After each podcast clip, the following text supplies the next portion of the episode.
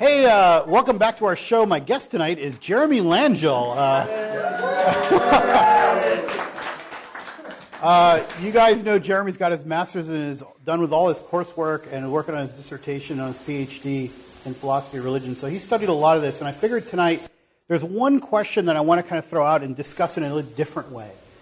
We've just looked at how we believe the transmission of the Old Testament occurred and why we believe we could just adopt it into the canon.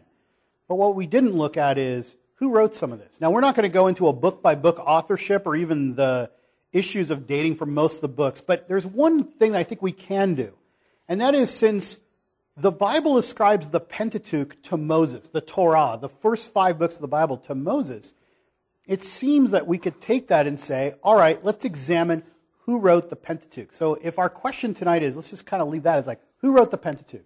And I want to open that up and let Jeremy kind of give us his opinions. And then I'll show you some of the pushback that I have. I'll start with the basic approach. Moses wrote the Pentateuch. That's my position. That's really easy. Um, I think it might be beneficial to give a really short background as to why this is even a question. So, for the vast majority of Christian history, the fact that Moses wrote the Pentateuch or Solomon wrote Ecclesiastes and other books were uncontested. So that was just what was accepted.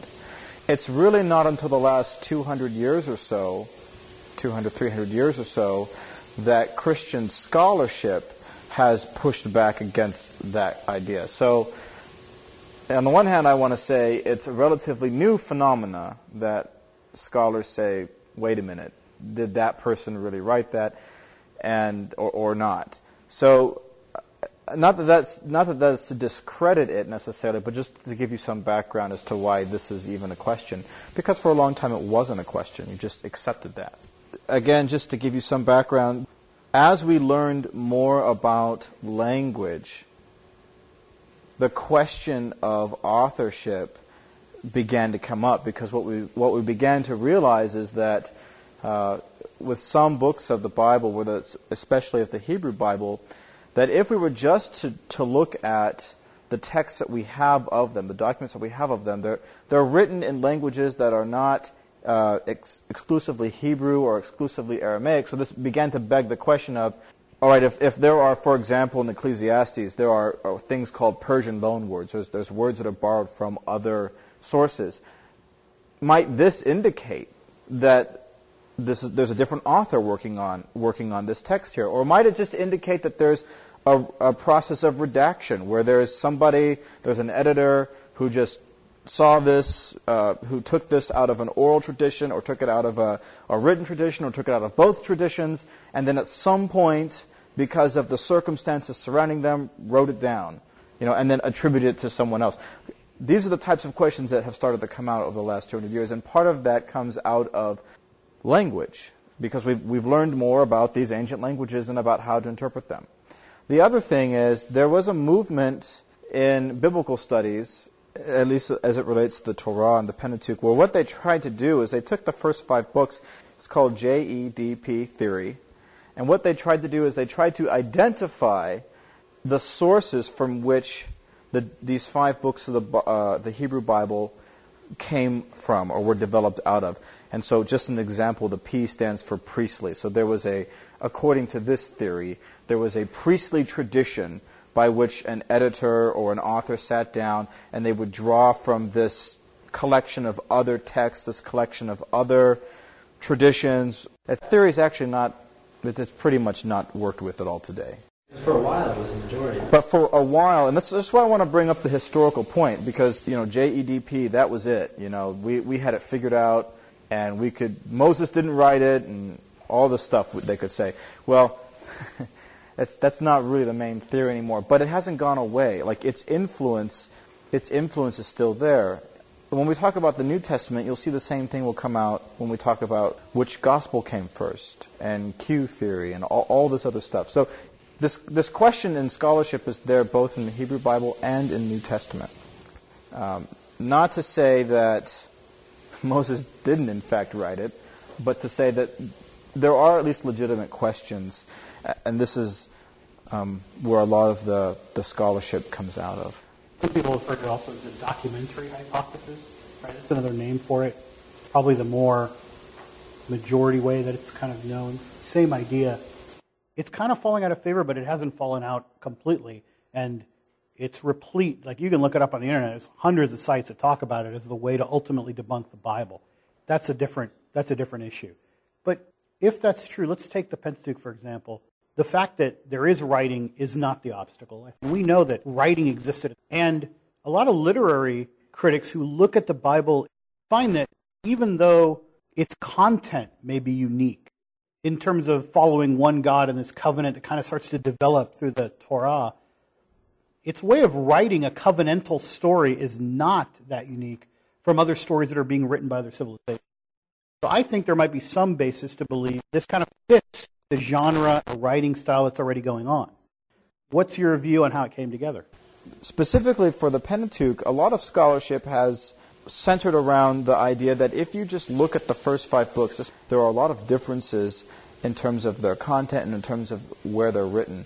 And most scholars will argue, I think, there's a pretty strong consensus that Deuteronomy is very late, post exilic or maybe even during the exile, and that it was probably new at that point. In other words, some scholars will argue that Deuteronomy was a fresh, a new take.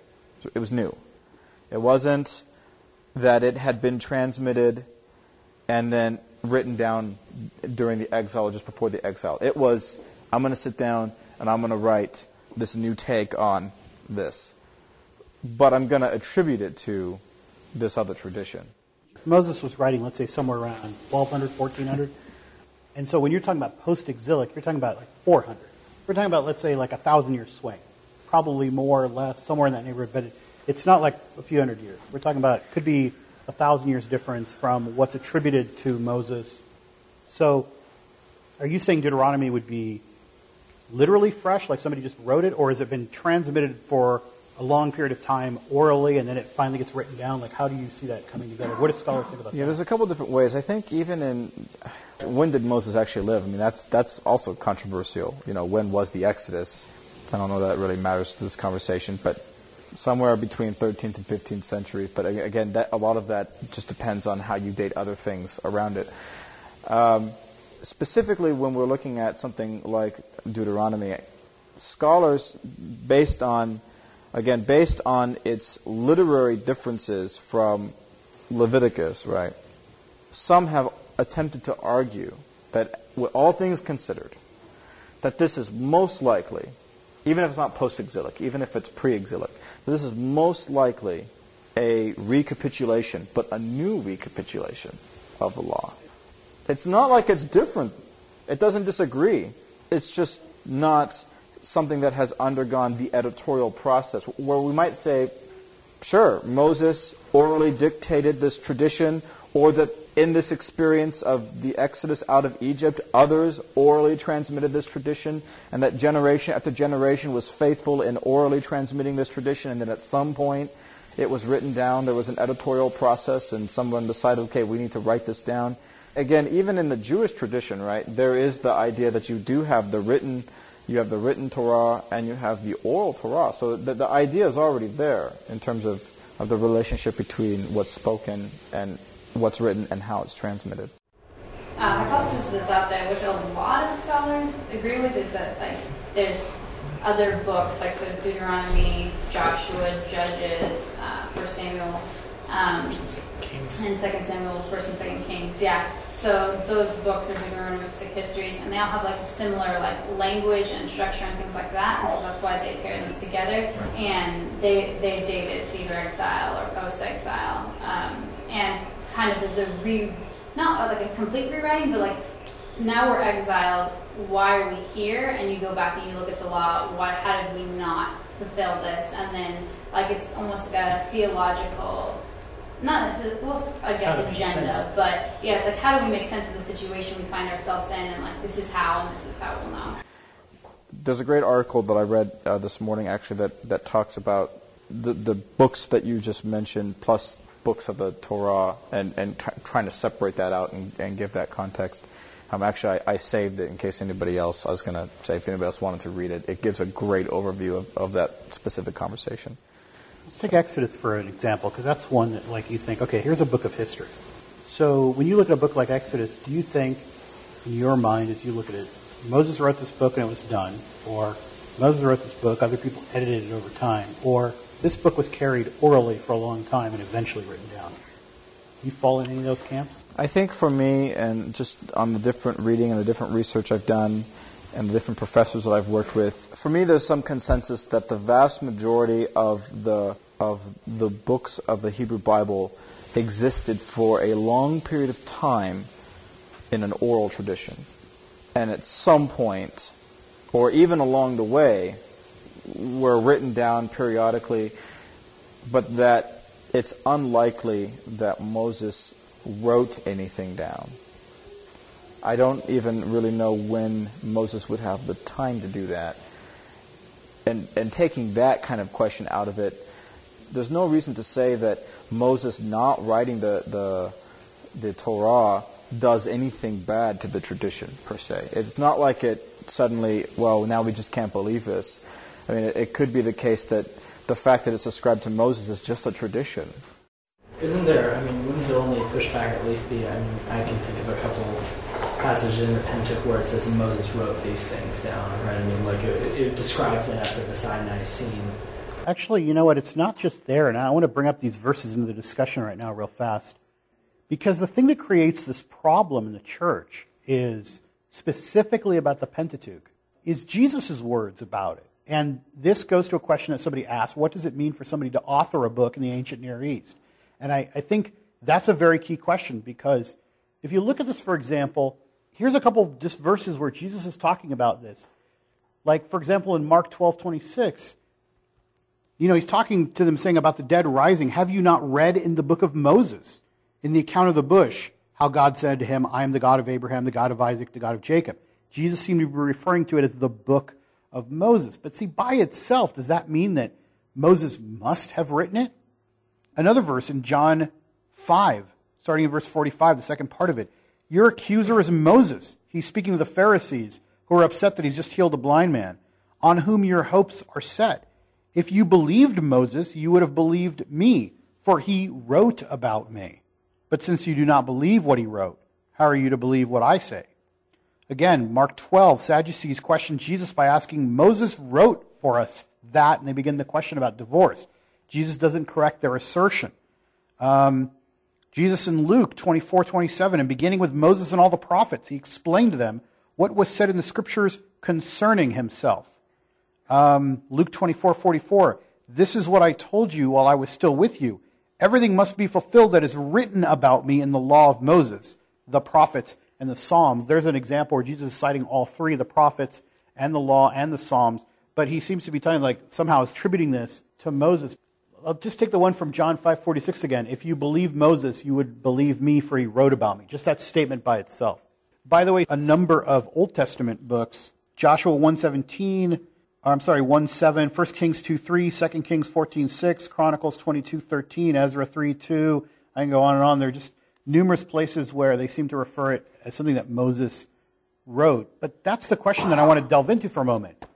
The question on the card was what does it mean for someone to author it? Could that statement be true if you believed Moses, you would believe me, for he wrote about me?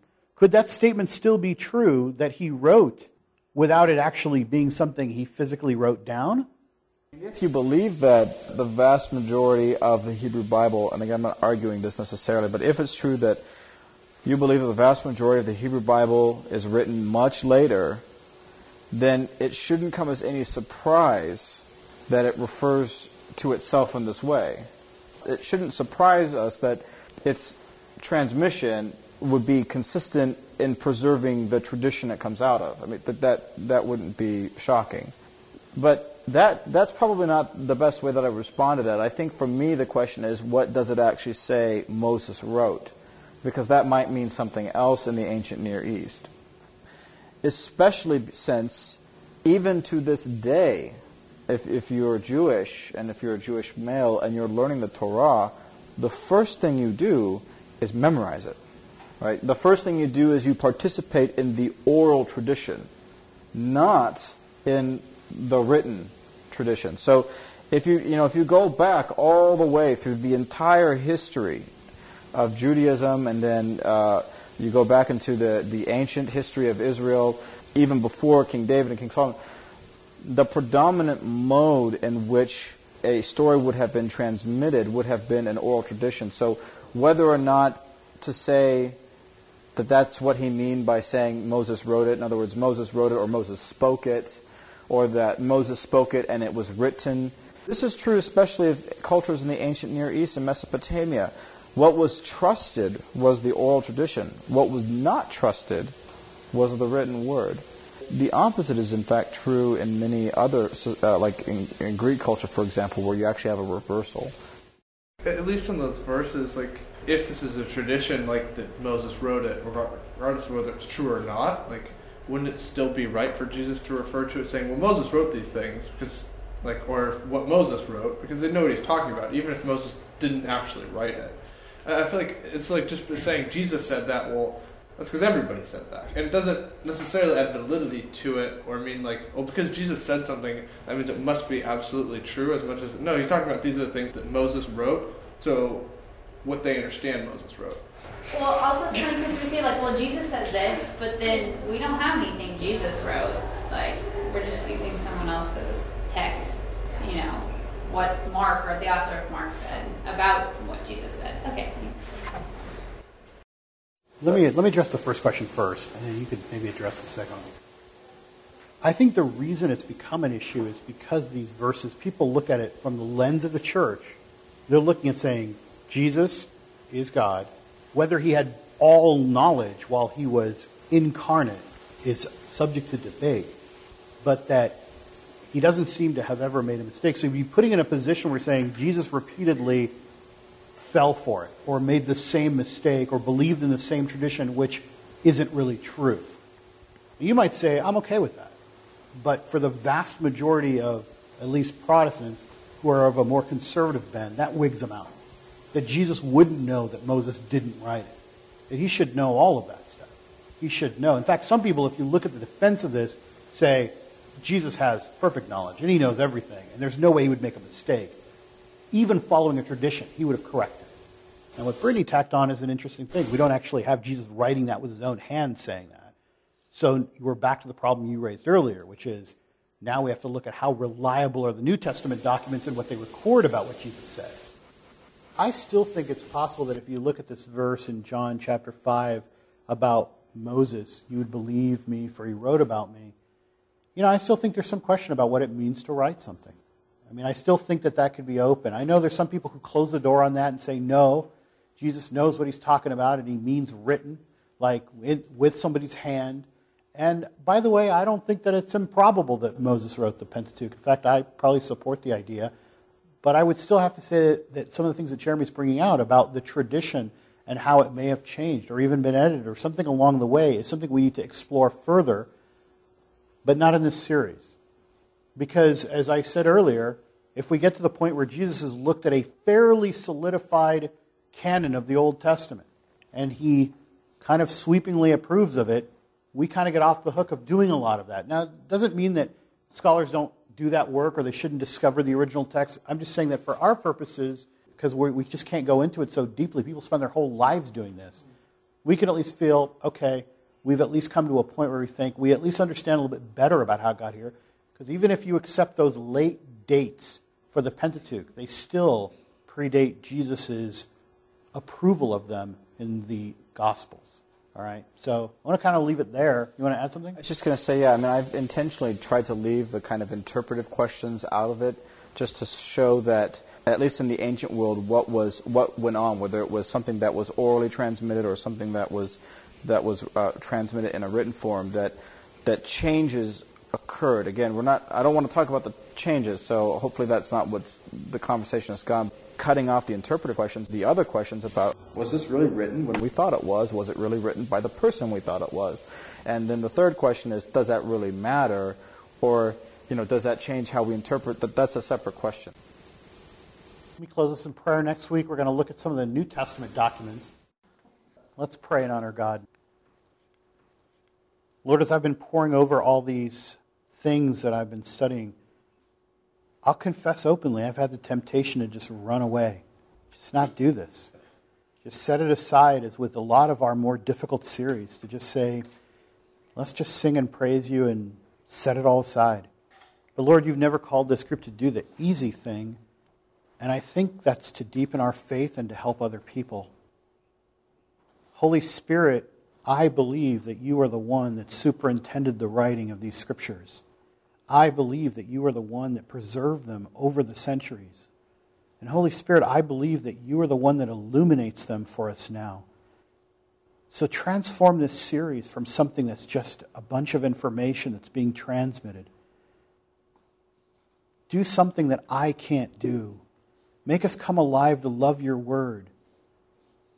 Make us come alive to want to read and study and learn more from your word. Make it leap off the page, Lord. Just as these words were inspired, illuminate them for us now. Give us understanding. Give us a fresh look. I can't do that, Lord. But I pray in faith because I know you can. Pray this in your name. Amen.